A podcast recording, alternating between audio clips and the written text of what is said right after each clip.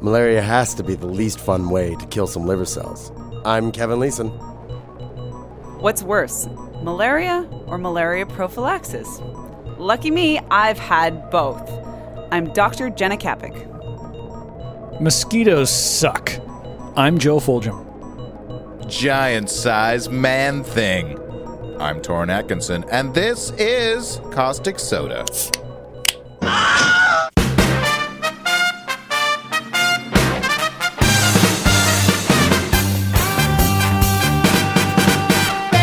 Malaria is a mosquito borne infectious disease of humans and other animals caused by protists, which we've talked about before. It's kind of- Protists? yeah. That's Yeah. when uh, when diseases get out there with signs and placards and chant, right? Malaria. Malaria. Malaria. We are for tists. Tists? They're protists. They're not antitests. They're not It's true. anti-tists, they're protists. Are Uh, the, I wonder if they'd be pro, like an antitist wouldn't be an antitist, but like pro. oh, like- Toast. Like, pro-lifer. Pro-toast? I'm pro-toast. you- Especially if there's peanut butter on it. Uh-huh. So a protist. Mm-hmm. This is a unicellular eukaryotic organism. What does eukaryotic mean again? let's start with organism. No. Um, so we've talked about in the past a few different kinds of sort of disease causing agents. We've talked something about bacteria when we were talking about tuberculosis and leprosy, and uh, we've talked something about viruses. Uh, and then protists are a whole different category. So a eukaryotic organism is like you, except And you carry it. But it's Yeah. not spelled that way. I, Autic. I carry it well. Uh-huh. I, eukaryote, I want to note, is one of those words where you look at it and you go, oh, yeah, that's Greek. Right. Like it's like E U K R Y. You just think that this has got to have some kind of lamb meat on it somewhere. I eat that on a pita.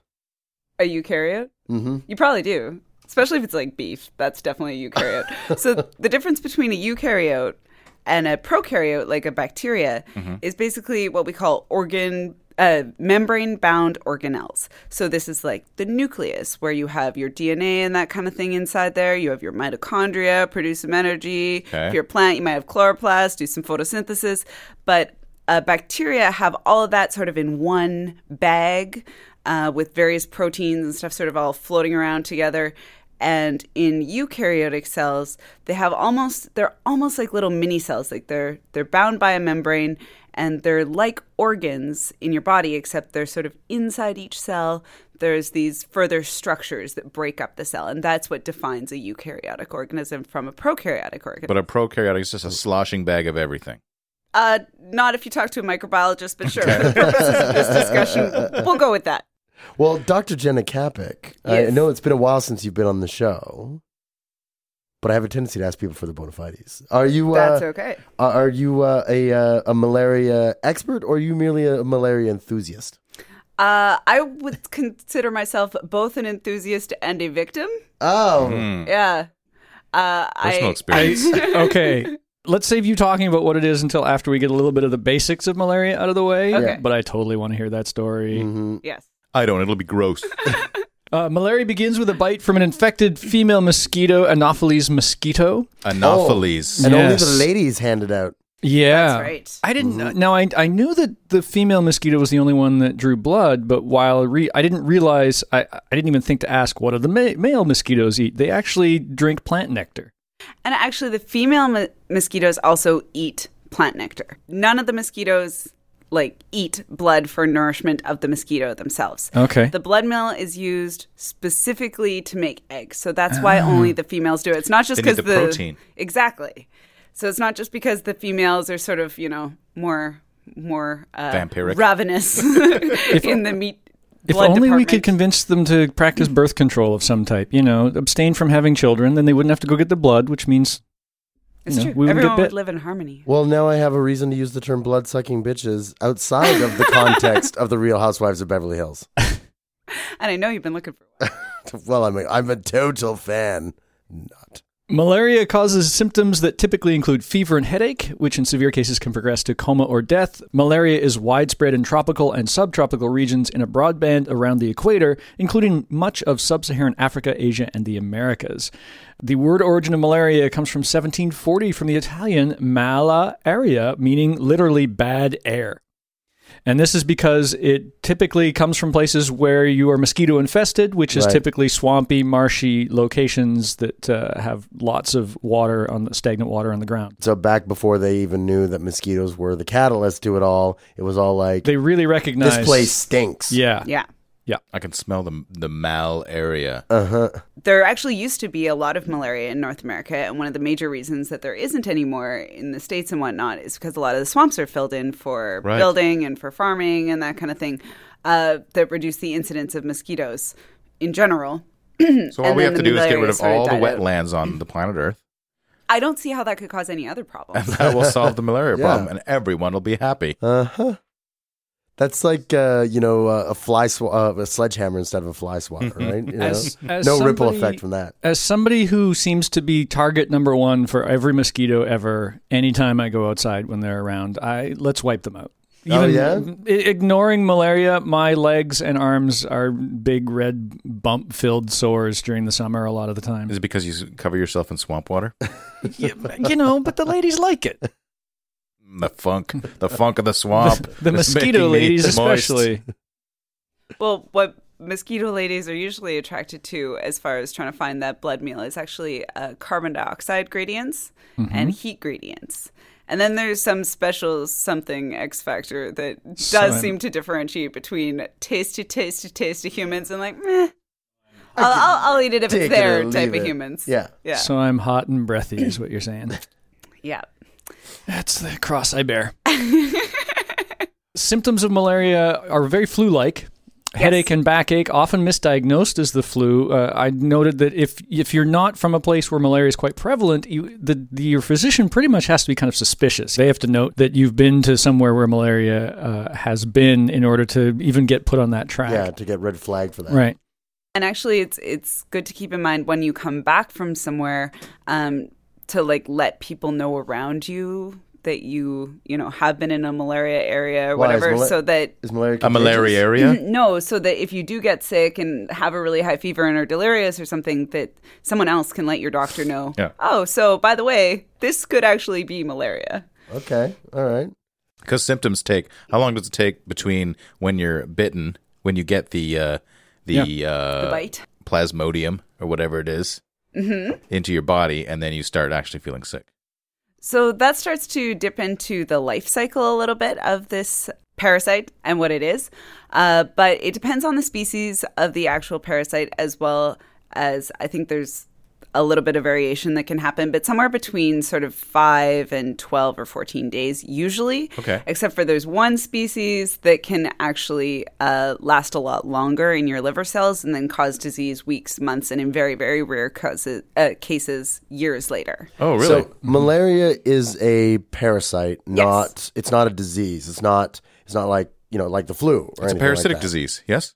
Yes. Yes. So what does that mean? That means this, this little there's some kind of little creature that the mosquito inject gives to you when it sucks your blood, and then that thing creates a disease. Right. It creates the symptoms of the disease that is malaria. So let's go back to what the parasite actually is. It's a single celled organism of the group Plasmodium, or the genus Plasmodium, I should say. And there are four different species that affect humans.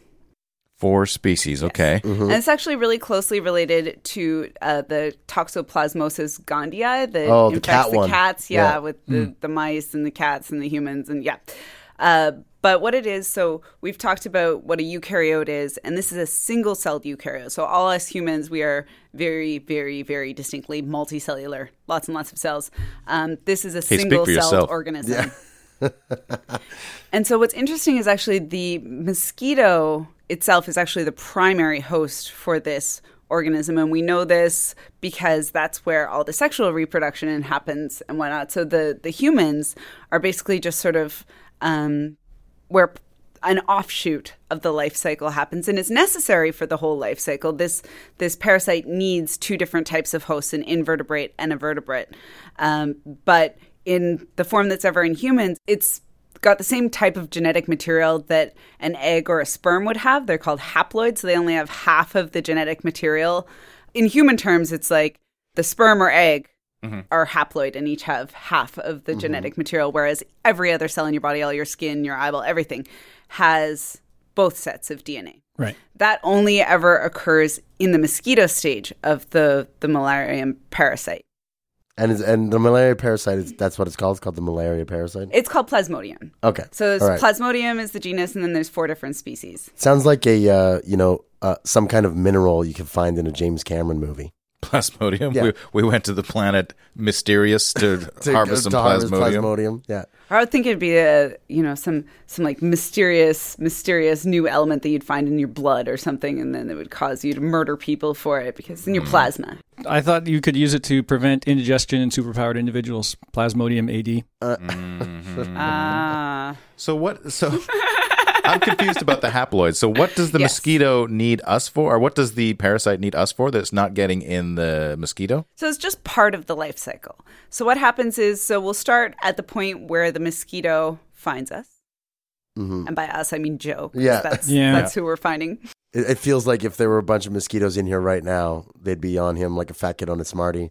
So the female mosquito, as we've discussed, bites the human, and they don't actually uh, just suck out blood. First, they have to inject other things to be able to suck out the blood. So mosquitoes, when they bite you, actually inject. Um, Anticoagulant. they do inject anticoagulant. They also inject anesthetic, Mm-hmm. so Okay. that you don't feel it Right. and a um a vasodilator. So this basically causes the Let the blood capillary flow. Mm-hmm. yeah, exactly. It Im- imbiggens the straw. See, I never understood how anesthetic would work because you know when you get anesthetic from the doctor, they inject you with the needle and you feel the needle, and then the anesthetic takes hold after that, so you don't feel what happens after the needle injection. yes. How, that really confuses me. wh- Why you wouldn't feel the mosquito bite? Does it like just slather the area before it pokes into you, or I think it's more, you know, if you don't notice that initial first little poke, Right. then you just don't feel anything. Because after I think that. it, its little poker is pretty small. yeah?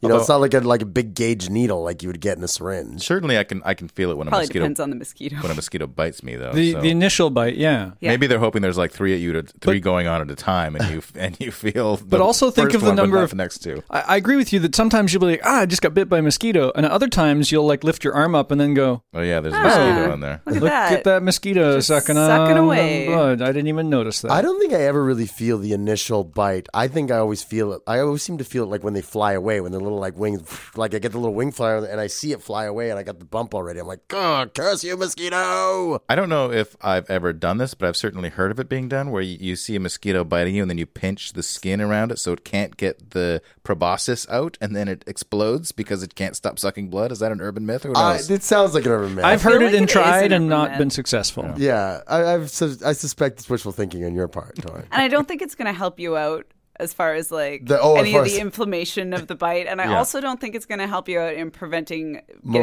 malaria, malaria because that pretty much is going to happen right at the beginning. yeah, that's the where first thing they you get inject the before they stuff suck in. out the blood. Right. Right. So the So this this malaria parasite just kind of like surfs in on anesthetic and uh, anticoagulant. Yeah, so the the female mosquito is infected herself. She is infected with malaria. Most of the time, uh, it's probably not going to be detrimental to her at all, unless she's got a really high burden of infection and it might be problematic just as far as you know number of cells that are taking over her body as well.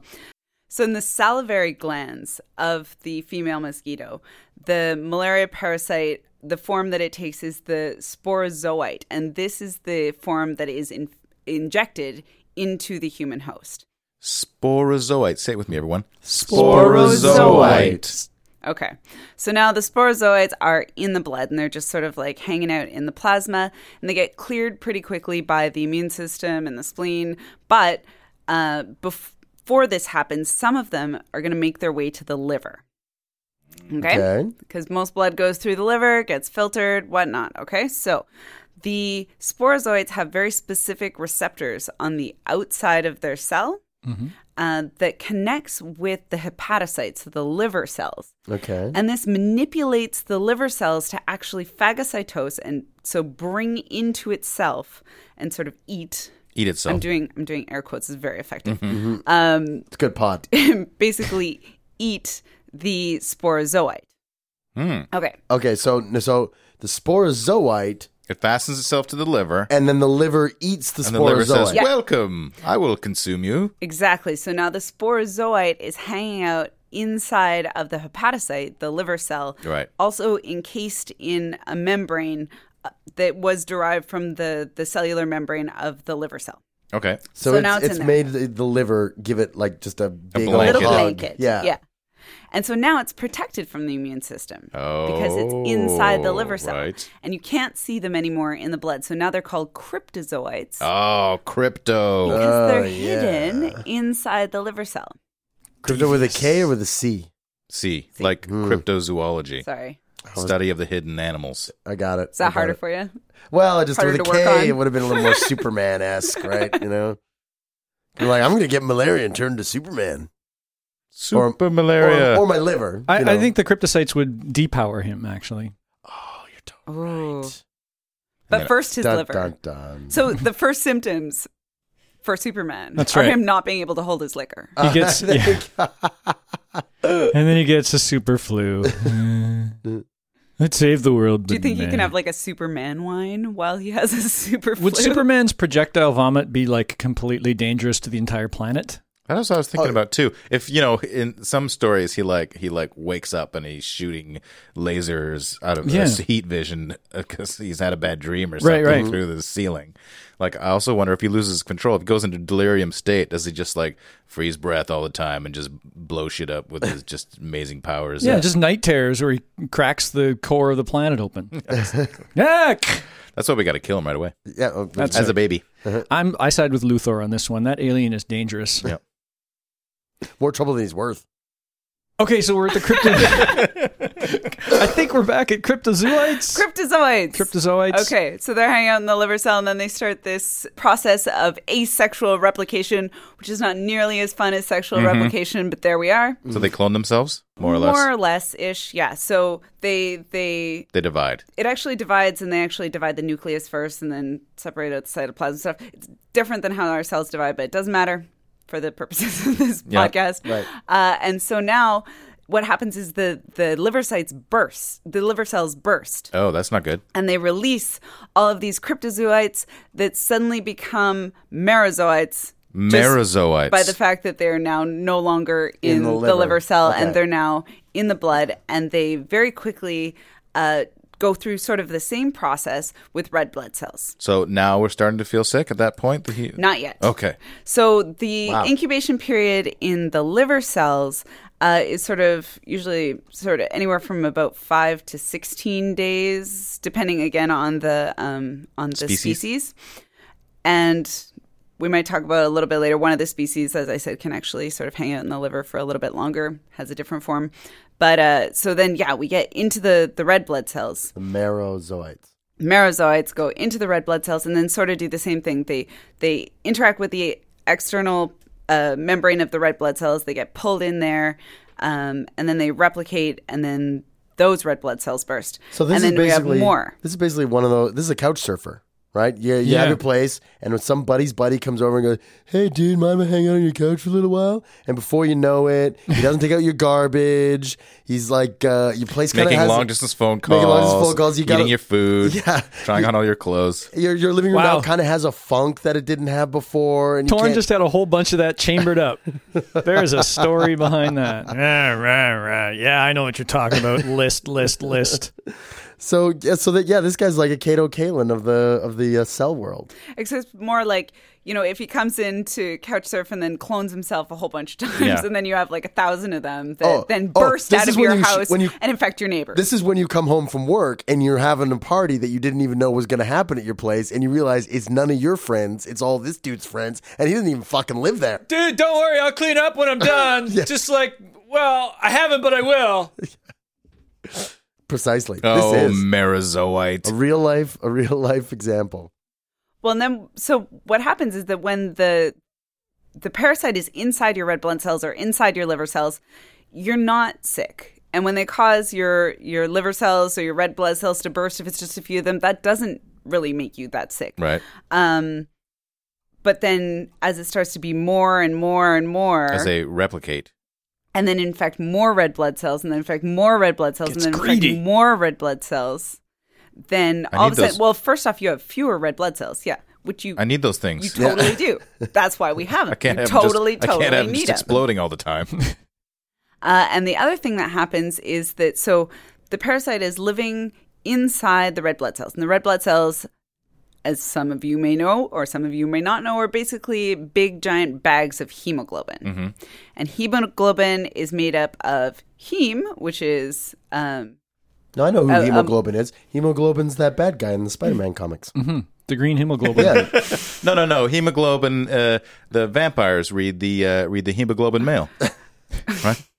Uh, I was thinking of hermoglobin, which is the female version of hemoglobin. It wasn't as good, so I wasn't going to say it, but now I feel like I have to. see, I was just waiting for the pun trifecta Yeah. before moving on. I'm not a pun fan.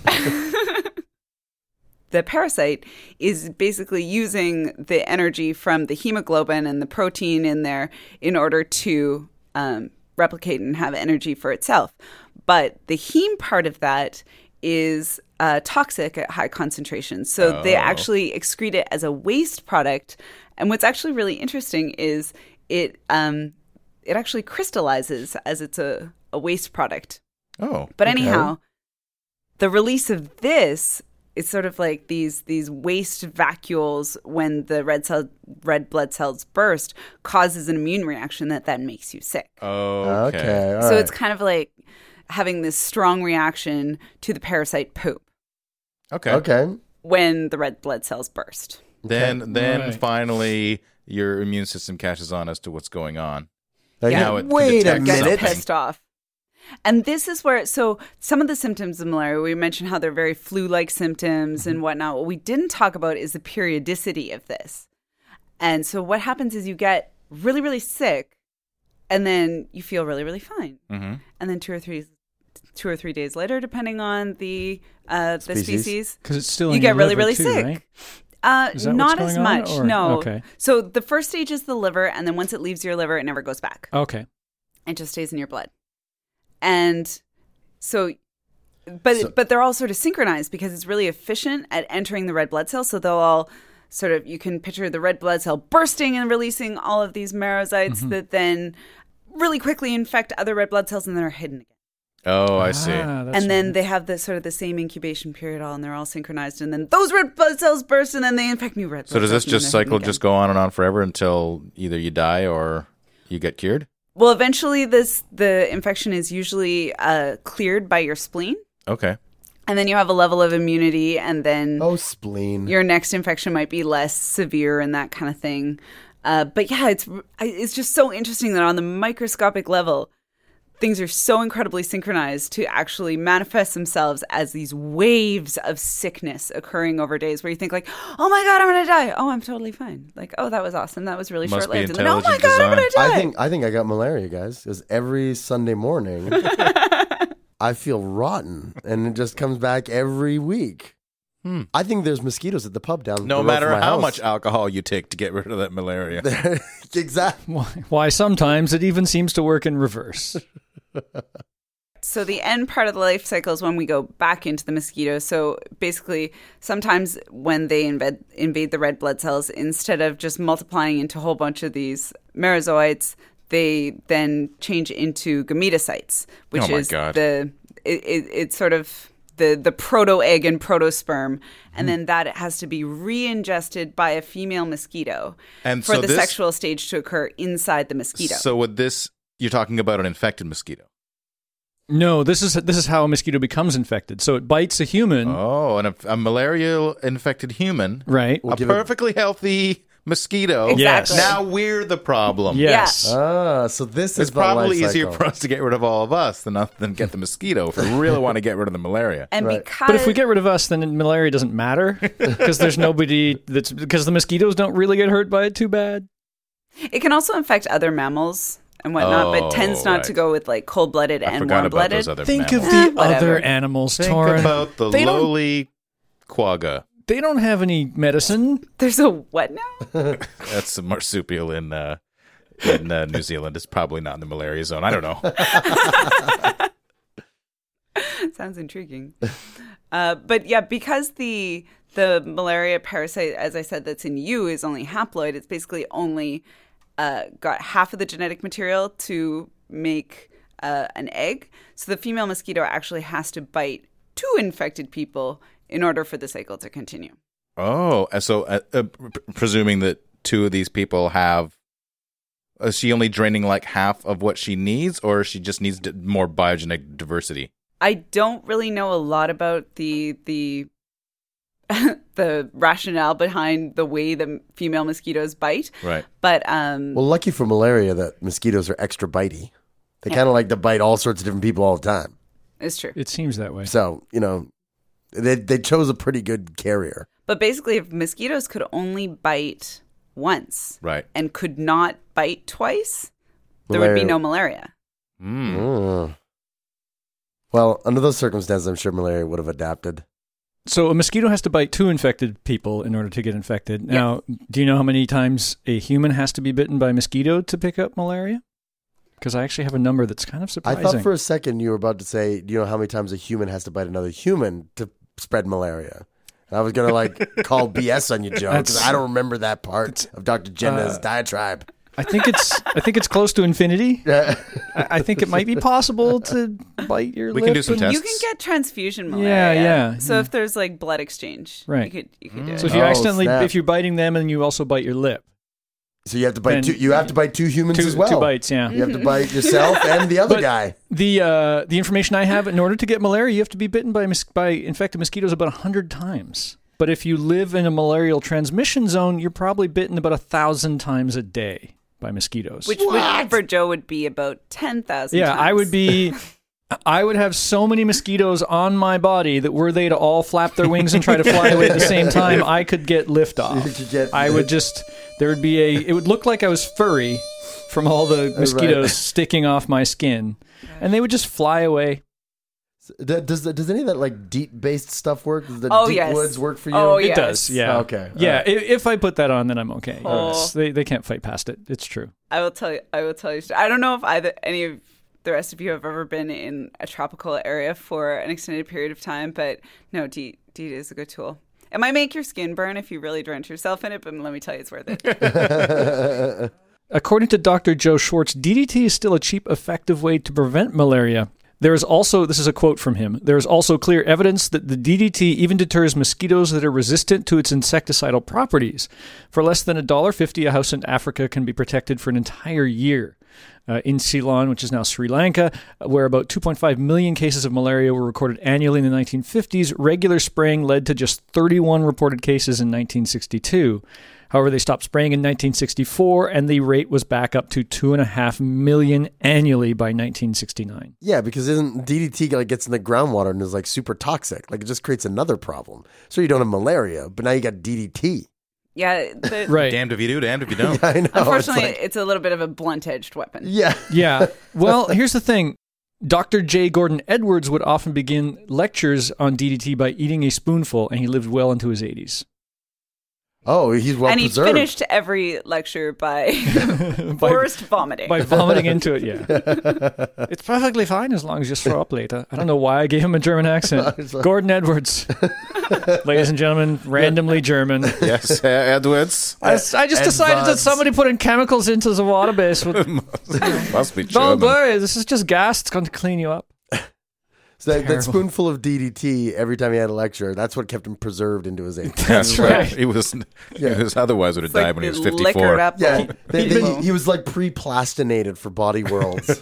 He'd actually been dead since he was 50. It's just Yeah. the malaria had been animating his body to spread its, no, DDT is fine. yeah, he would have had his ten thousand mosquitoes, except the fact he was like totally full of DDT. Yeah. it could have just hover him everywhere. as far as transmission of malaria as well as death rates everything is really really low on Yeah. a on a sort of per infection basis and so when you think of the number of deaths and the the amount of uh, financial strife that this Yeah. causes it's enormous considering how sort of benign most cases of malaria can really be over a lifetime Right. I've got some numbers. Uh, in 2004, there were 300 to 500 million cases of malaria worldwide.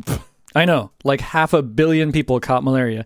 And I'm going to I'm going to start this off with only Uh-huh. And I, I only use the term only in relation to the 500 million number. Okay. With only 2.7 million deaths. Uh huh.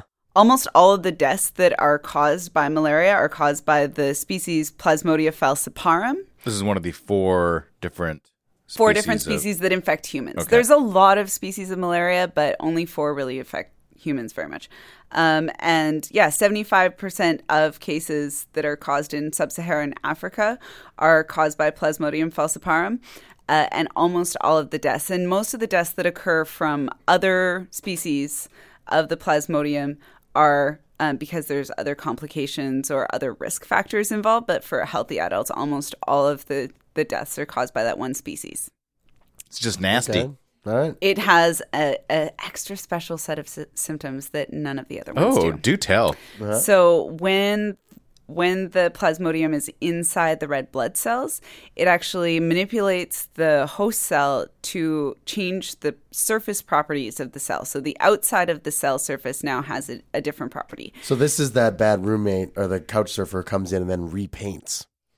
yes. Right. Yes. You come in and all of a and sudden like you're repaints the outside of the yeah, house. and you roll in. You're like, um, Dude, indi- eggplant. really? Yeah. Or- eggplant. or- that was a good choice. eggplant polka dots. Like it's very bad. um, so the the way that the immune system clears the infection while they're in the red blood cells is that the infected cells are sort of cleaned up by the spleen.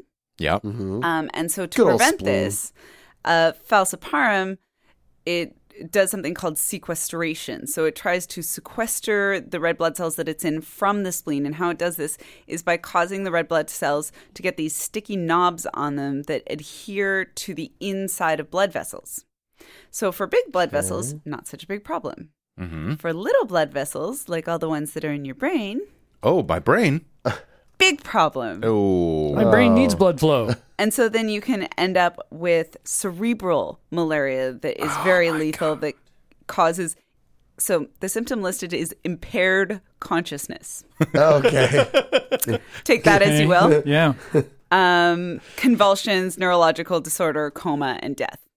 Okay. Impaired Right. consciousness always also happens to me for about eight hours every night. And really interestingly, one of the the clinical symptoms that can be used to diagnose this form of uh, of malaria is actually a whitening of the retina because the all the tiny, tiny, tiny little blood vessels have trouble getting enough blood, and so you get whitening of certain areas that are full of Right. little blood vessels, and so you can use it to diagnose uh, falciparum.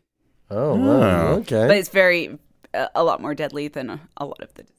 yeah, no, get that. So, what can we do about malaria? Well, I just wanted to say that I heard on uh, a podcast that I listen to occasionally this week in parasitism, Yes. and they have like a three part uh, episode on malaria. Well, and if this week in parasitism, malaria's got to be like number one on the charts, right? Like it's got to be there with 500 million malaria cases a year. and they said in, that in World War, I think it was World War II, more more soldiers died of malaria than of being shot or from the muni- munitions or whatever.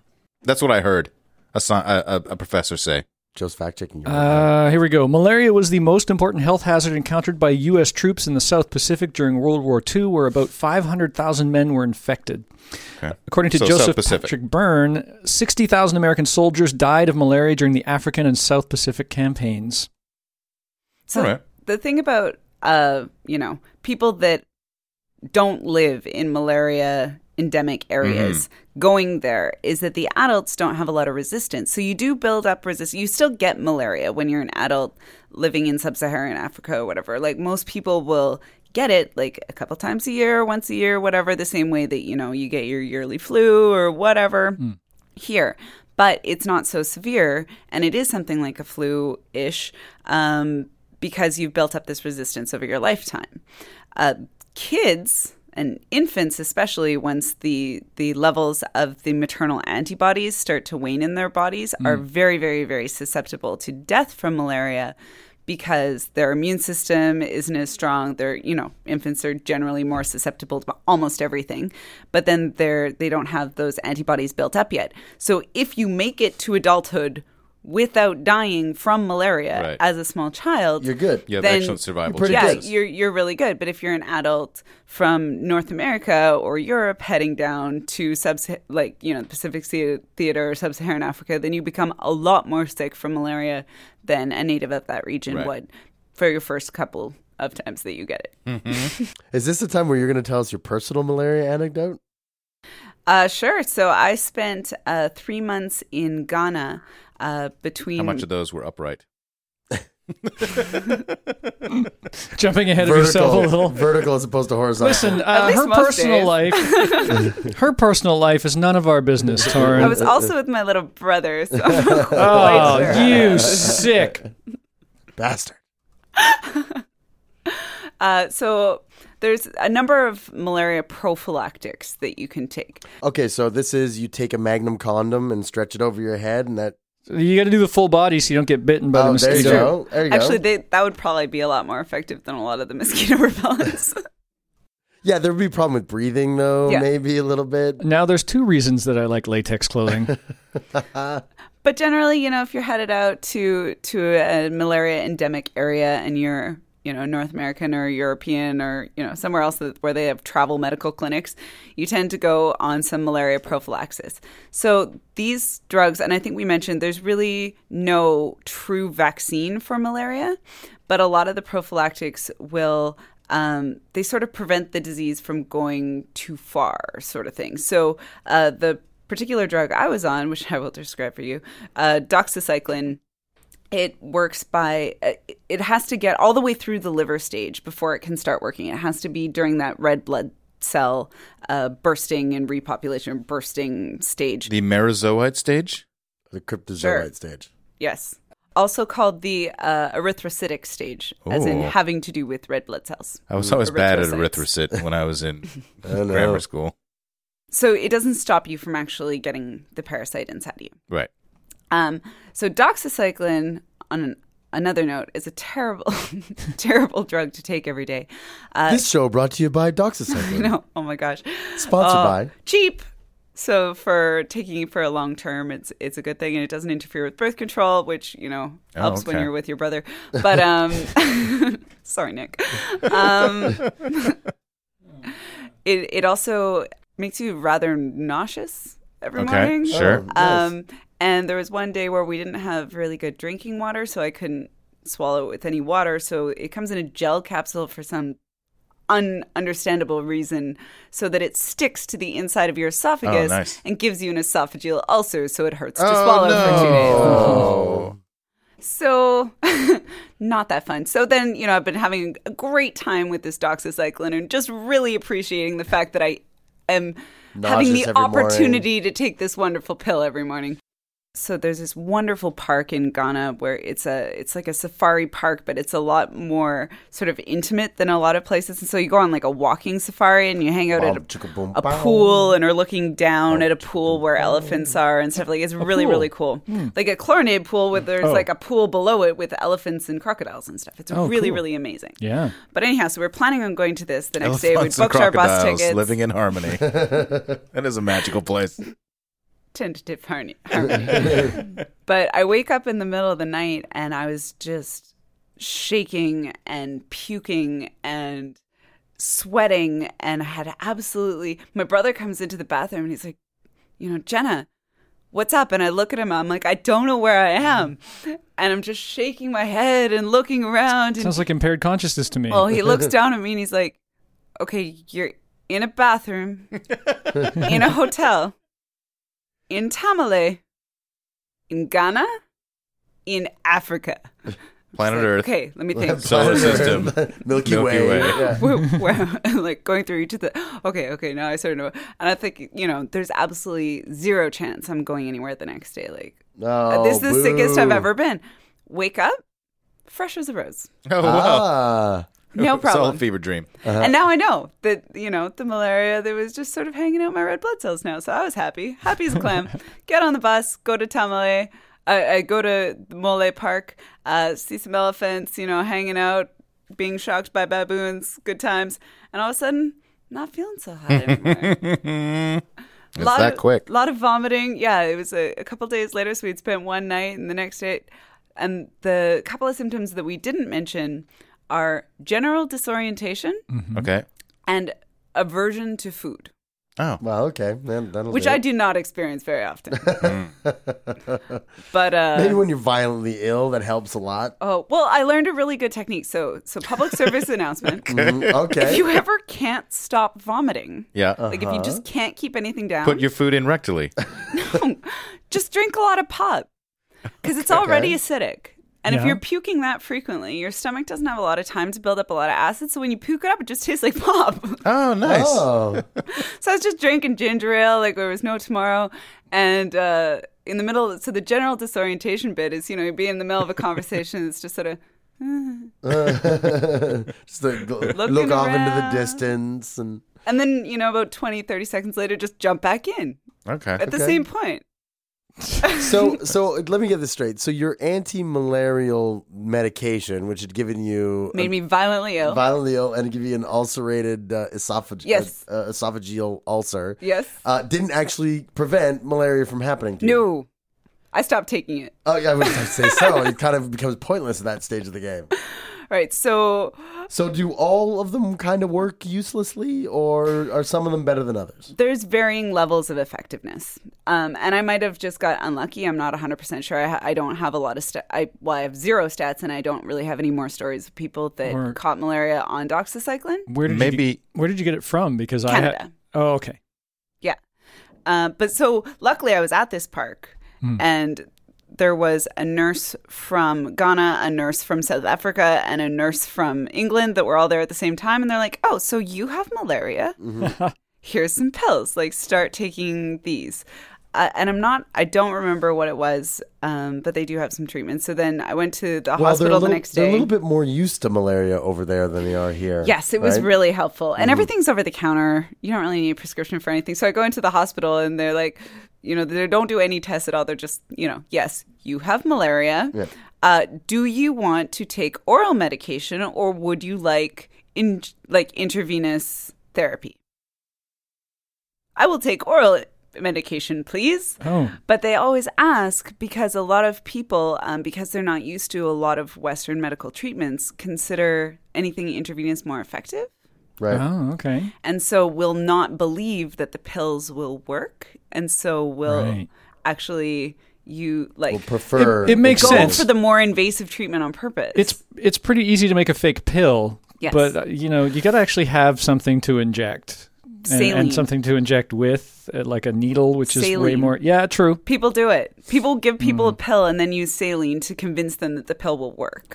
Well, not that the pill will work, but But the medicine will but but the at the very medicine least will work. those will be legitimate medic- medical practitioners right like if you want to fake things Hopefully. out it, it's m- it would be i think it'd be In much an easier to ideal make a sugar world. pill than to than to have like a needle and a bottle and to draw things in and then poke people Uh, so, yeah. did, now, did the stuff they give you in Africa did that seem to work, or were you, did you just well, I, suffer reco- your I whole rest of your recovered, trip? um, which is typical. Like you tend to recover. Mm. Get over it. Uh, and the Shake other it thing off, that just the walk drugs it off. do is that they help uh, prevent the cerebral malaria. So Okay. you have the fever and whatnot, but they help prevent that part of the cycle. Um, but then, so then I decided, well, doxycycline sucks. Like, Mm-hmm. it's just terrible. So I went and investigated a couple of uh, prophylactics that are available there that aren't actually available in Canada, but Mm-hmm. they were. It, I, I checked with some nurses and stuff that were from the UK uh, sort of like it's great, you know, self medication by asking around. um, so I found this wonderful pill called Daraprim, I I believe, if my Yeah, memory as in we serves me dare correctly. you to take it. Oh, but it was fantastic. So one of the so doxycycline has has the nausea and and whatnot as side effects.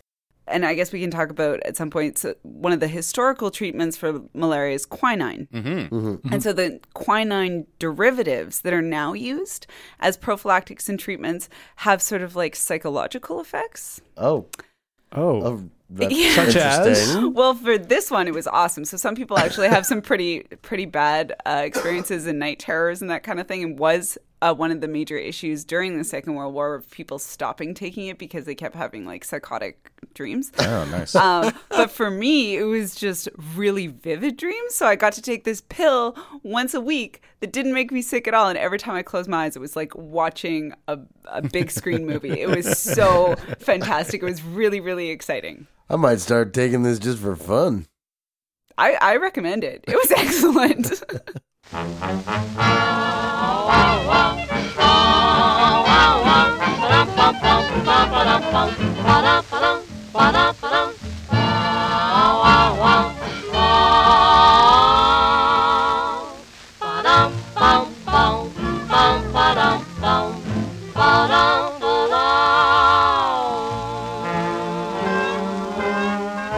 Now I've been having 'em, been having 'em all day long. I got the heebies, but I can't go wrong. 'Cause when I got 'em, I just roll along. Now listen, everybody, while I sing this song. I'm singing about that dance that makes you shake your shoes. That dance that gives you folks the heebie-jeebie blues. It's called a heebie-jeebie dance. Ooh, la la la la. It's called a heebie-jeebie dance. Oh, I got the heebie, I got the heebie-jeebie, nothing talking about. Got the heebie-jeebie blues. We pull them on. Come on down just a little bit, George. Let's play, don't you know it? Come on, show it, honey, don't feel blue. Say, come on down and do that dance. Oh, all heebie, heebie jeebie dance. All heebie jeebie dance. Oh, ski, cat, but he's not, he's not, he's not, oh. La la la la la la, la la la. Ooh, ah, ooh, ooh, la la, ooh. Baby, don't you know it? Come on, show it, honey, don't feel blue. Say, come on down and do that dance. Call the heebie-jeebie dance, young man. Call the heebie-jeebie dance. Oh, I got the heebie, got the heebie-jeebie, nothing talking about. Got the heebie-jeebie blues, sweet call they home. Come on down e, just a little bit, y'all. Let's dance, don't you know it? Come on, show it, honey, don't feel blue. Say, come on down, do that dance. Call the heebie, the heebie-jeebie dance. Call the heebie-jeebie dance. I got the heebie-jeebies. What you doing with the jeebies? Said I got those heebies, got those heebies, the heebie jeebies.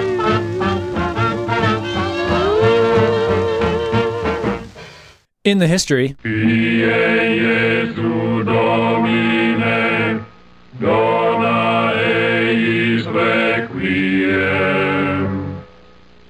one of the oldest scripts written several thousand years ago in cuneiform script on clay tablets attributes malaria to Nergal, the Babylonian god of destruction and pestilence, who we Ooh. mentioned in our Pestilence episode. pestilence episode, pictured as a double-winged mosquito-like insect. Ooh. Oh I snap! know. They called Wow. it. Yeah. A few centuries later, the natives told Philistines settling in Canaan on the eastern shore of the Mediterranean of the god Beelzebub, lord of the insects. The evil reputation of this deity increased through the ages until the early Jews named him Prince of the Devils. so the question is Yeah. Is this because they have any inkling about where malaria comes from, or just because, like you, they hate mosquitoes? You know, I, I kind of see this almost as a meme that evolved, right? Like at first everybody has you, you have all sorts of theories, right? Like man, we keep getting sick and 1% of us die and it's horrible and it keeps coming back. Yeah, and it always seems to happen near the swamps and it's always more likely to happen when there's lots of mosquitoes around it's in the easier- warm bad air. It's easier to have a bad god looking like a mosquito than to Yeah. have it looking like a swamp. L- yeah. right? Fair You enough. That's know, true. You get sick around the swamp, but it's like the mosquitoes, kind of the the uh, you know the figurehead You got of your the mar- swamp. You get your Babylonian logo designer. And It's Yeah. like, look, I, I I know that you want it to be the bad air and the swamps, but there's there's no good iconic Yeah, image I there. can't draw. I can't draw smell. I can't draw stink. But look, there's like, Personification is so difficult. Oh, yeah. these They- mosquitoes. They're biting you guys. It's Mm-hmm. really bad. Mm-hmm. It's they show up everywhere that this shows up. Let me use the mosquito as the symbol. Trust me, we can work with with this. They wouldn't have the personification of the swamp uh, until uh, Dungeons and Dragons and the uh, Shambling Mound. Oh, they, of course. See, I was gonna go with Fern Gully, Oh, the like smog monster guy. Like I feel like he looks sort of Oh, swampy. or Swamp Thing, hmm as it were. or Giant Sized Man Thing, my favorite comic book. Man, isn't Man Thing a Swamp Thing ripoff? Or which one is a ripoff of which? I don't even know. I'm Uh, which pretty are- sure Man Thing is a Swamp Thing ripoff. Okay, Why isn't a man thing just a man, or a man's 'Cause- thing? it's a a Man, man thing. thing. Because it's a thing. It's yeah. The connection between malaria and swamps was known even in antiquity, and the evil spirits or malaria gods were believed to live within the marshes. This belief is likely the origin of the Greek fable of Hercules and the Hydra. Not a lot of fly swatters used in that one though. hmm No. The, the club, it's not If- very effective that's- against mosquitoes. Yeah, maybe. Well, maybe his club was shaped like a fly swatter, and it was, they didn't have the Greek have no word for fly swatter, so they used the word club. Hercules ahead of his time. Mm-hmm. The Chinese Neiqing, which is their canon of medicine, dated 4,700 years ago, apparently refers to repeated paroxysmal fevers. That would be fevers with uh, spasms With chills Mm, and uh, yeah. and chills with enlarged Shaky. spleens. I guess that was post-mortem that they would find that out, and a tendency to epidemic occurrence, suggesting P. vivax and P. malariae infections. you can diagnose a, an inflamed Enlarged spleen. spleen spleen in a, a living human. Oh, by, by pushing Wow. on their Yeah. belly. Yeah, there's very specific spot that Does it hurt exists here? in your Okay. abdomen. Yeah, pretty much like that. I'm sure they just didn't have a food baby though, Mm, that right? could be. You know, there's like it's probably uh, a different spot though. Oh, and I guess if they were sick with the vomiting and the malaria and whatnot, a relatively little chance of food babies. very little chance. The Vedic, which was 3,500 to 2,800 years ago, and Brahmanic scriptures of northern India in the Indus Valley contain many references to fevers akin to malaria. They're also said to make reference to autumnal fevers as the king of diseases, Autumnal fevers, did you say? Mm-hmm. meaning coming in autumn. So they were seasonal, and they'd come during autumn. Right, because it probably has something to do with the mosquito sort of like birth cycle, right? Well, it's more like this mosquito prevalence due to the weather. So you know, sort of the warmer, dry, uh, warmer, wet season rather would Through be the a lot summer, more. and then yeah. you'd have these like big, you know, waves of mosquitoes coming in the fall. And Right. Yeah. Uh, the Atharva Veda specifically details the fact that fevers were particularly common after excessive rains or when there was a great deal of grass cover. The ancient Hindus were also aware of the places where mosquitoes like to lay and I wait. know. Yeah, it's really weird. There's all sorts of little stagnant ponds everywhere and tons of mosquitoes, but it must be the air. The problem is, it's kind of hard to diagnose if like everything's covered in mosquitoes and everything's covered in disease, and you're like, well, you know, everything's also covered in sand, so I Yeah. don't know what's causing this. Yeah, there's correlation with a lot of things. Yeah. Exactly. Uh, the ancient Hindus were also aware of the mosquito's harmful potential. In 800 BC, the sage Davantari wrote, Their bite is as painful as that of the serpents and causes diseases. Whoa. He was Oh. a wuss. Yeah. Okay, A, he's a Ah, wuss. snake's biting me. Oh, no, wait. It's just a The mosquito. mosquito. Uh, A, A, he's a wuss, but B, he totally fucking called it again. He did. There's Causes another, like, diseases. Seriously, if they just read more of these ancient, ancient guys, they might have come around to the mosquito conclusion a lot faster. Of course, what happens is you've got thousands of people with theories. Yeah. Right? This guy happens to be right. He might have just been randomly I was, right. or or Oh, like yeah. demonizing the mosquito and attributing everything he didn't like to this Yeah. thing that he thought was as powerful as a snake bite. My Clearly, wife- this guy's never been bitten by a My snake. wife cheated on me and left me, and obviously because she got bit by a mosquito, That's right. whose bite is as painful as serpents, just as painful as when your wife cheats on you. Malaria appeared in the writings of the Greeks from around 500 BC. Hippocrates, the father of medicine and probably the first malarianologist, described the first malarial fevers of man by 400 BC. Well, the other thing that Hippocrates was actually able to do is uh, distinguish between the different incubation periods of the different species. So he didn't know that there were different species of the malaria parasite, but he recognized, oh, there's two day fevers and three day fevers, and recognized the different periodicity that we can now actually use to diagnose different species. Oh, little Mr. Smarty Pants over there. He probably attributed them to like different demigods, though, right? There was like, you know, uh, uh, the uh, the one day fever was just you know a slip of a girl, and the three day fever was you know uh, some leonine kind of uh, hydra monster. Good old Hippocrates. Mhm. About 180 AD, Galen, a famed and influential physician in Rome, recognized the appearance of fevers with the summer season and a jaundice in infected people, but he believed that malaria was due to a disorder in the four humors of the body. match. Yeah. especially Yeah. if they're changing to yellow. right. Oh Yeah. yeah, They- they- they- their green bile and black bile are out of balance or whatever. Galen Bullshit. suggested that the normal humoral balance should be restored by bleeding, purging, or even better, by both. Wait, so if you don't have enough blood, you should definitely get rid of it. yeah. Maybe it's just this blood is bad. Get rid of it and make and good. if the blood. malaria is making you vomit, you should vomit more Yeah. because more is going to make it less. Just remember, folks, drink lots of pop. Uh, yeah. I prescribe a uh, cup full of leeches in the morning. Uh-huh. Gl- gl- gl- gl- The uh, uh, or ancient Roman pop, aka wine. Uh, You know, if it doesn't cure anything, at least you'll kind of feel better. You just blow into a straw with it, decarbonate it. I know. I thought that's how it worked when I was five. You try that a lot with wine when you were five? well, no, not necessarily wine, but I would blow bubbles and things, going, "Hey, it's just like pop." carbonated milk. Look, mom, I made carbonated milk. That's nice, dear. Stop playing with your food. Nobody else did that seriously. I did it. Yeah. All right. I'll never tell. The tenets that it was humoral and should be cured by bleeding and purging were accepted without question for the next 1500 years. Yes. But wasn't that weren't sounds so those like tenets the Hobbit. like that was accepted without question for everything for the next fifteen hundred Yeah. years, Yeah. wasn't it? Uh, here's the thing: like, if they they would have been better off listening to this like Ayurvedic guy from like three thousand years earlier than this like Roman dude. It's like, rev- it's- I think there's some racism in here. Uh, he's swarthy. Yeah, exactly. Can't trust a swarthy doctor. We've come full circle on that in the twentieth, twenty first century. That's for sure. William Shakespeare m- in uh, the 16th century mentioned ague, which is the English word for malaria, in eight of his plays. And I, thought I, it was, I thought it was the ag. I looked up the pron- pronunciation. Okay. Of course, I didn't say the word pronunciation right there, but I did look up the pronunciation of ague. Pronunciation. Yeah, the pronunciation. uh, in eight of his plays, and I uh, did a search, it's mentioned 14 times total. For example, in The Tempest, which is where it occu- occurs the most, the slave Caliban curses Prospero, his master. All the infections that the sun sucks up from bogs, fens, flats, on Prosper fall and make him by inchmeal a disease. Inch meal. Mm.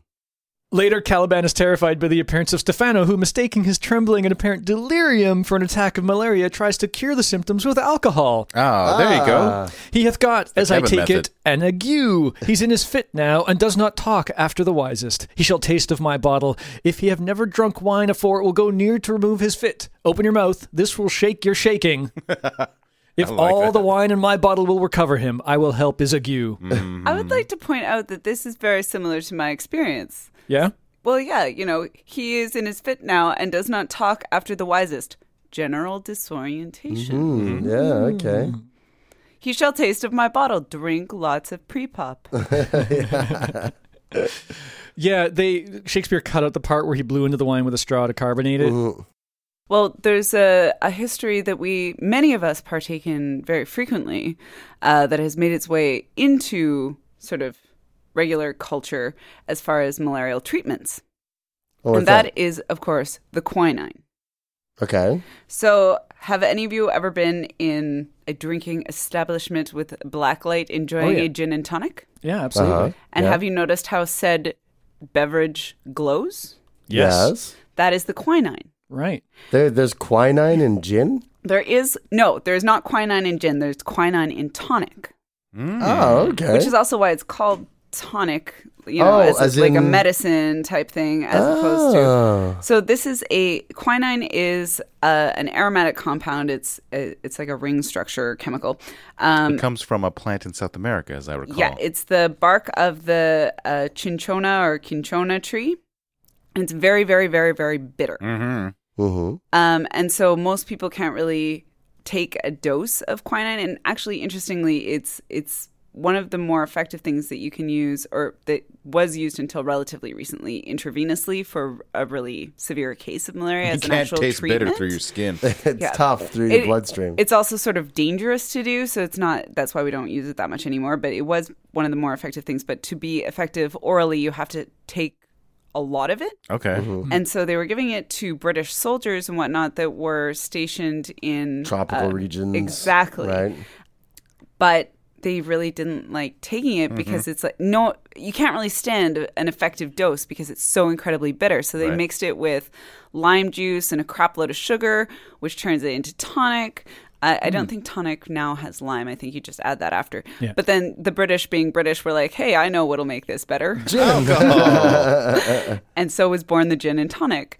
And so now there's no way that drinking gin and tonics is going to do you any good as far as malaria goes. Okay. Right, because the tonic isn't an effective dose because they Uh, It's- want people to actually drink it. Yeah, so it it's has to just be- not enough. Yeah, Right. But um, there's they they definitely still have quinine in the tonic water that is available commercially now. Let's get drunk and fight war. That sounds about right. In the news, February 14th, 2013. All right. Or 2013, if that's your preference. Uh huh. Valentine's Day. Romantic. A serious malarial outbreak in Manicaland, province of Zimbabwe, has claimed 10 lives, while more than 22,000 people were treated for the disease in one week alone. What? Yeah.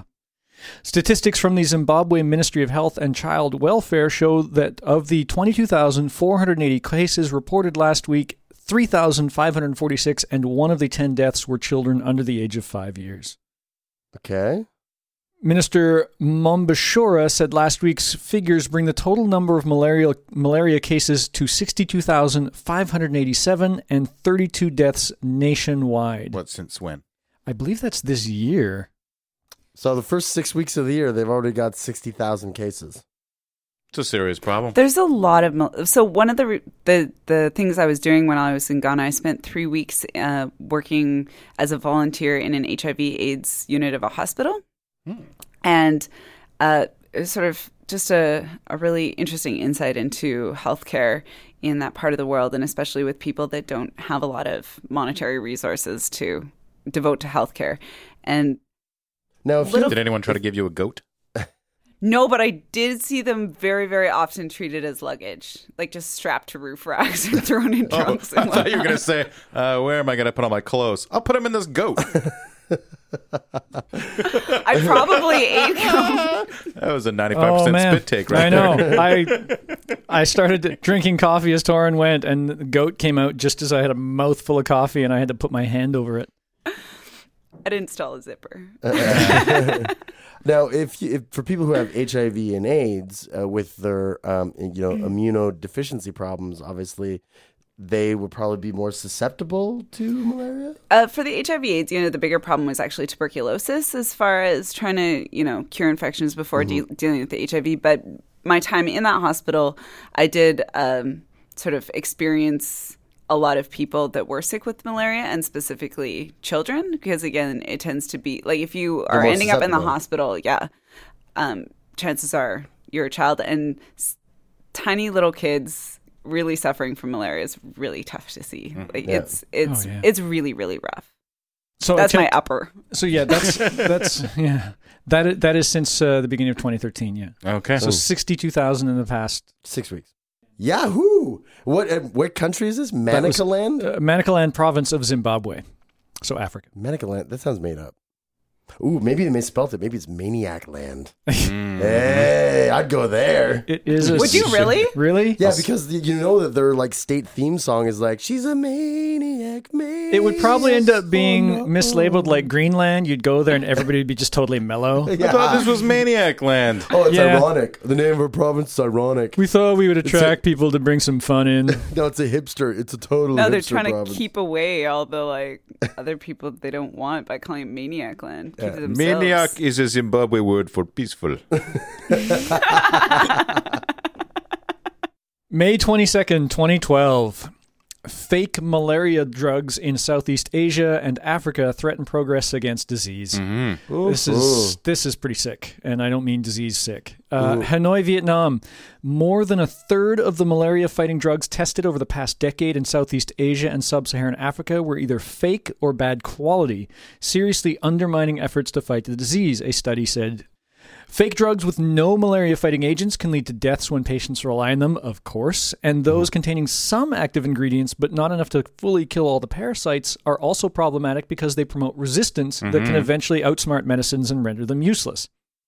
So like yeah, you've you've got the double-edged horrible thing that you're doing to other people in humanity. You've got one, you're just giving people medicine that doesn't do anything. Yeah. And you've one you've got and two you've got dis- medicine that That's so weak it doesn't really do anything. all it does is strengthen and it makes superbugs. yeah, Good Yeah. money though.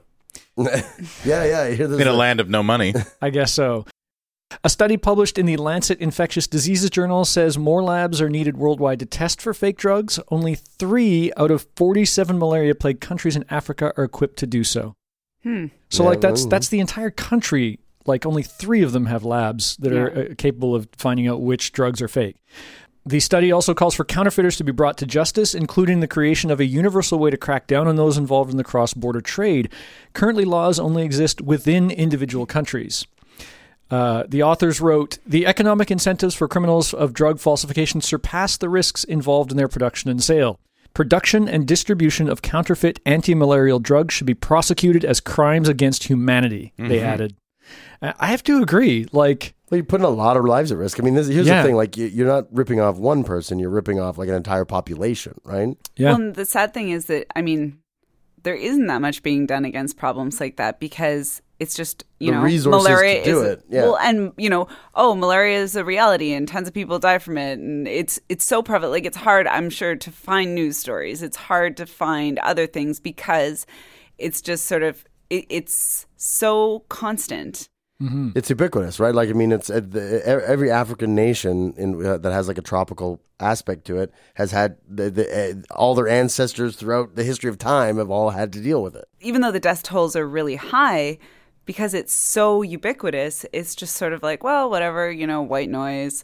I mean, Mm-hmm. if you think of, you know, even, you know, the swine flu or whatever, if someone was marketing fake drugs for swine flu, they would have been shot by vigilantes. yeah. Mhm. Yeah. Do, do you think it has to do with the with the low mortality, like about half a percent typically, that that people go, well, it's like giving out fake flu medicine, Yeah. right? Like big Yeah. deal, so it doesn't prevent your flu. You're probably not going to die. Is that the way these people are probably excusing what I'm they're sure. doing? I'm sure. Exactly. It's probably it. Well, then- that and and the countries that this happens in, they don't really have the resources to kind of chase down these people who are going from country to country and Yeah. perpetrating these things and. Or it's not the biggest problem. they Yeah, have. yeah, they got a lot of other issues. Now, I do have a couple of uh, bits of good news. Score. Uh, one from, uh, again, just a few days ago, February twelfth, 2013. Uh, Bill Gates was on reddit.com and did what's called an Ask Me Anything, which is uh, basically an open uh, interview with the members of that site. People can post and their posts get upvoted, and the person being interviewed will reply to the ones they want to. Somebody asked him uh, what he would like to do with his money, and he noted wiping out diseases. Uh, and he mentioned malaria, but polio is what he wants to get done with first. Here's the quote. Polio is the first thing to get done since we're so close. Within six years, we will have the last case. After that, we will go after malaria and measles. Malaria kills over 500,000 kids every year, mostly in Africa, and did not get enough attention until the last decade. We also need vaccines to prevent HIV and TB, which are making progress. 500,000 kids. Yeah. Half a million kids. Yeah. So, yeah, it doesn't kill. Uh, because it inf- percentage. well, and because you know when you look at the percentage of infections, a lot of those people are adults, and so the mortality rate on average overall per infection is low. Right. But when you look at it on an age specific sort of uh, Diagnostic. yeah, well, sure. Um, if you break it down by age, Right. then you know the stats are a lot higher in kids, and it it you know it cuts off the population where it's starting. Yeah, I saw uh, Bill Gates was actually on Stephen Colbert a couple of weeks ago, and uh, I watched him on there, and that's pretty much mostly what he talked about. He talked about wiping out polio and going after malaria and TB, and yeah, he's uh, he's sort of semi-retired and is dedicating himself to uh, eradicating diseases. What an asshole. Rich son of a bitch. Self righteous. Yeah, he's probably doing it just so he can. um, So one more thing he can brag about. In heaven. yeah, The World Health Organization reports that a child dies almost every minute from malaria. Globally, 86% of malaria victims are children under five years of age. there you go.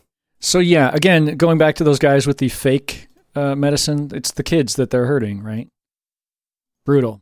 jumping from one bit of good news where we've got a billionaire who says, once we deal with polio, I'm going to concentrate on malaria, uh, to hope for not just a new malaria cure, but a new malaria cure attack uh, strategy. what This, does that mean? well, I'll tell you. February 15th, 2013, a team of Australian scientists in Canberra, Australia, are celebrating a discovery that could potentially save more than a million lives every year. Recently, Dr. Natalie Spillman and Professor Kieran Kirk from the Australian National University noticed a tiny pump the parasite that causes malaria uses to expel salt from its body. It was, quote, it was within a week or two of our identification of the pump that a paper came out reporting the discovery of a new drug, she said.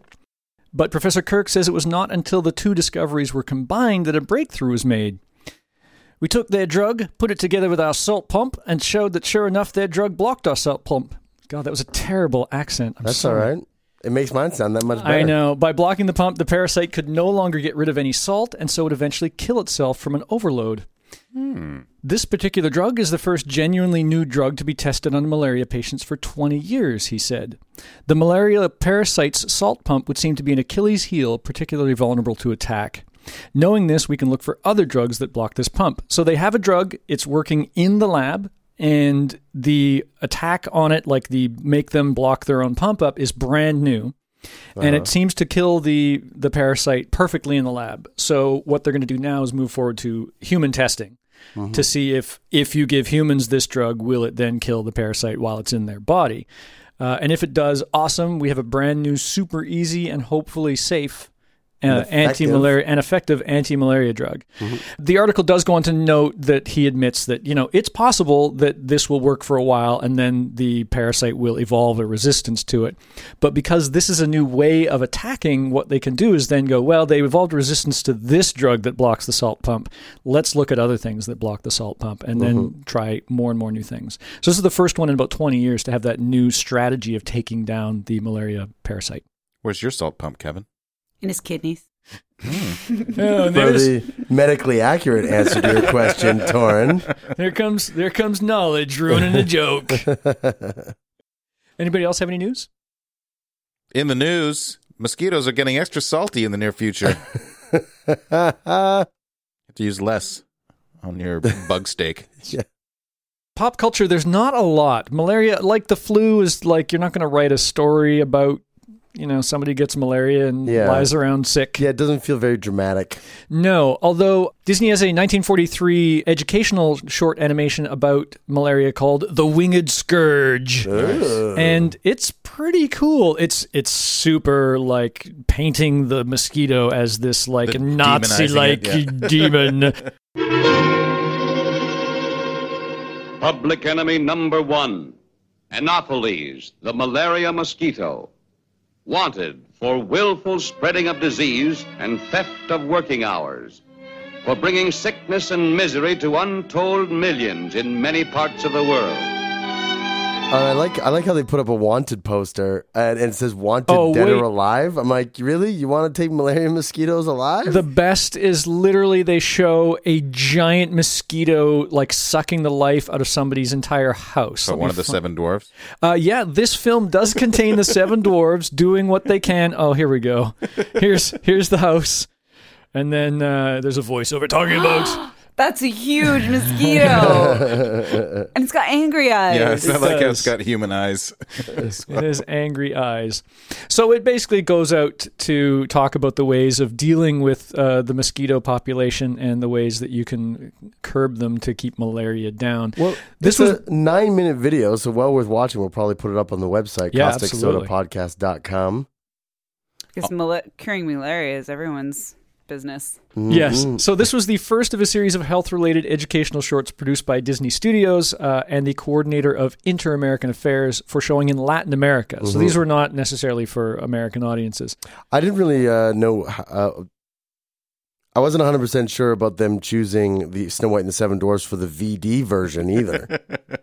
for the anti VD video. That, I, I thought that was a little bit cutting edge for that side era. note: Disney actually produced a uh, a, a public service educational film on uh, menstruation that was banned. I was just drinking my coffee again. Uh, That's true. That's not a joke. What? Oh, I thought that was a joke. No, it's true. Yeah. Well, it didn't contain the, the seven dwarfs. Yeah, I was about to say who's the main character in that one? Goose. Uh, I haven't watched it all the way through. Because- could just couldn't get through it. Ah, ah, No, it has to be. Minnie. It has Oh, to be Minnie. She's the only like female character from that era, right? I was going to say The Little Mermaid, but then how would that even work? Got a Well, cloaca or something. no, no. She she she gets her legs, and she has something new to learn about. There you go.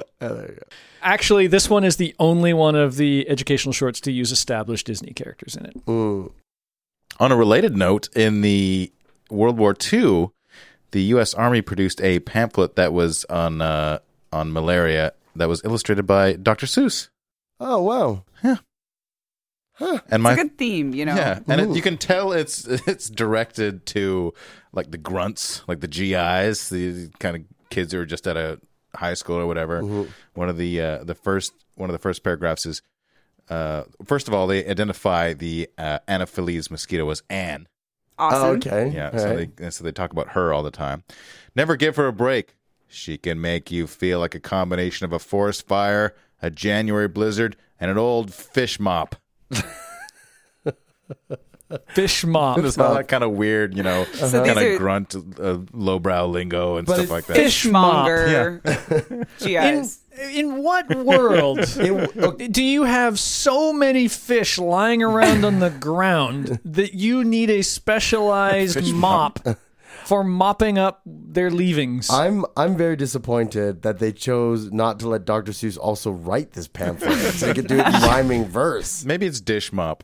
It might have. It, it could be cut off. Oh, it might be dish mop when I read fish mop. Okay. in what But fish Uh, world mop was is good. do you have so many dishes?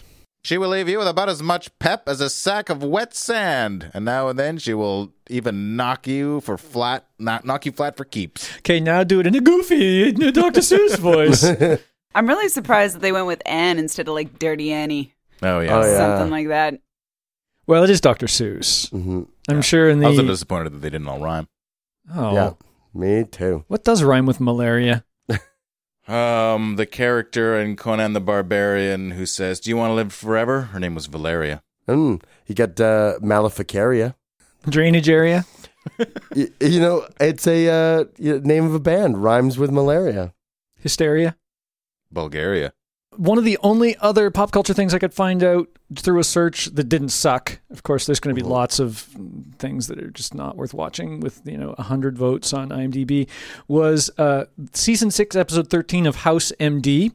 Which was uh, the title of the episode is five to nine, and it's the only one that I could find that mentioned malaria and is was an interesting show. I actually watched it because I had nothing else to watch for this, so I Yeah. watched the whole episode. And it's for anybody who watches House, it's the Cuddy specific episode. She's the the head of the hospital, Okay. and this is the episode that follows her around for an entire day. So House is almost like a secondary character. And he keeps coming up to her asking her for permission to infect his cancer patient with malaria in order to cause hypothermia What? to deal with his problem. She realizes about the second time he asks, "Wait a minute. Did you make a bet that you could cure that you could use malaria as a diagnostic tool?" Oh, that sounds like a terrible thing. I would never do that. But that's obviously what the gimmick is. And every time he explains why he wants to do it, she tends to walk away, so they don't go into a lot of depth on it. It's not a Right. typical house episode. Yeah, okay. And I don't believe he ends up doing it, but he does argue that it's the cheapest way to induce hypothermia. I don't know Which if Oh, that's clearly in true. his department is really what they're looking for. Uh, Uh-huh. Well, she's dealing with a lot of uh, budget crises at the, at the moment, and getting uh, de- she's dealing with the insurance agency and a new deal that they're having to get with them and things like that. So budget pops up, and he just tries to use it as one of his. Maybe I'll argue the budget side. It'll be the cheapest way to. He just wants to win his fifty dollar bet, Right. right? So that he can use malaria to to diagnose somebody. It never happens, Right, okay. but that's it. That this is an example of how hard it is to get malaria into pop culture. this sounds like hokum. Well, Bum one of the kiss. side effects of malaria is chills, uh, especially when you get uh, what is called algid malaria, which is a rare complication of tropical malaria. It occurs in only about 0.37% of cases. That's a pretty accurate number. You know what else is uh, causes chills? What's that? Falling in love with Olivia Newton John. I got chills, they're multiplying. Maybe. And I'm is in control. Well, diminished The consciousness. Okay. power you're supplying. It's electrifying. That's the seizures. You're the one that I want. World Health The one that I Organization. Oh, want. I'm telling you, this song is about malaria. Ah, you heard it here first, folks. We've cracked the nut on Greece wide open.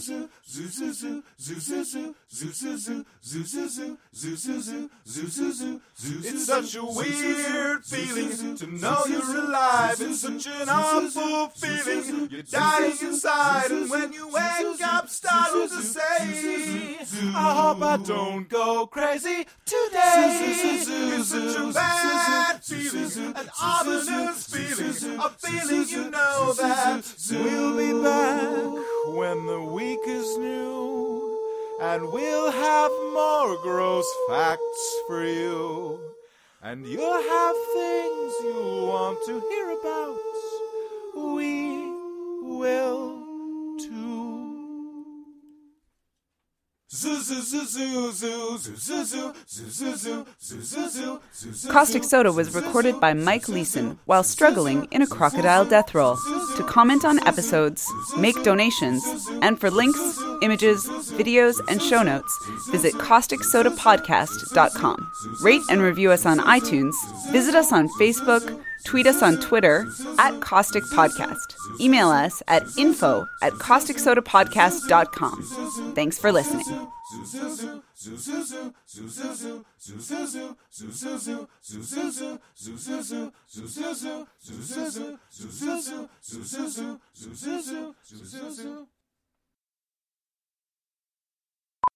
Little did you know that uh, the original runway modeling was called uh, wa- the Caliban Walk instead of the Catwalk. They shortened it. I I totally got the torn stare down on that Ah. I I respect the swing. one. Uh-huh.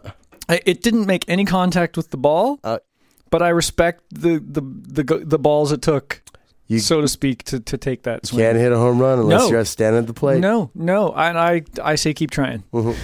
Please keep trying. Uh, if he had, Jen is laughing. I know. Jen is laughing. That's why. that, that's why I like her so much. That's why I like her so much. I think it's in anticipation of the Google car. You need to get closer to your microphone. It's not worth it.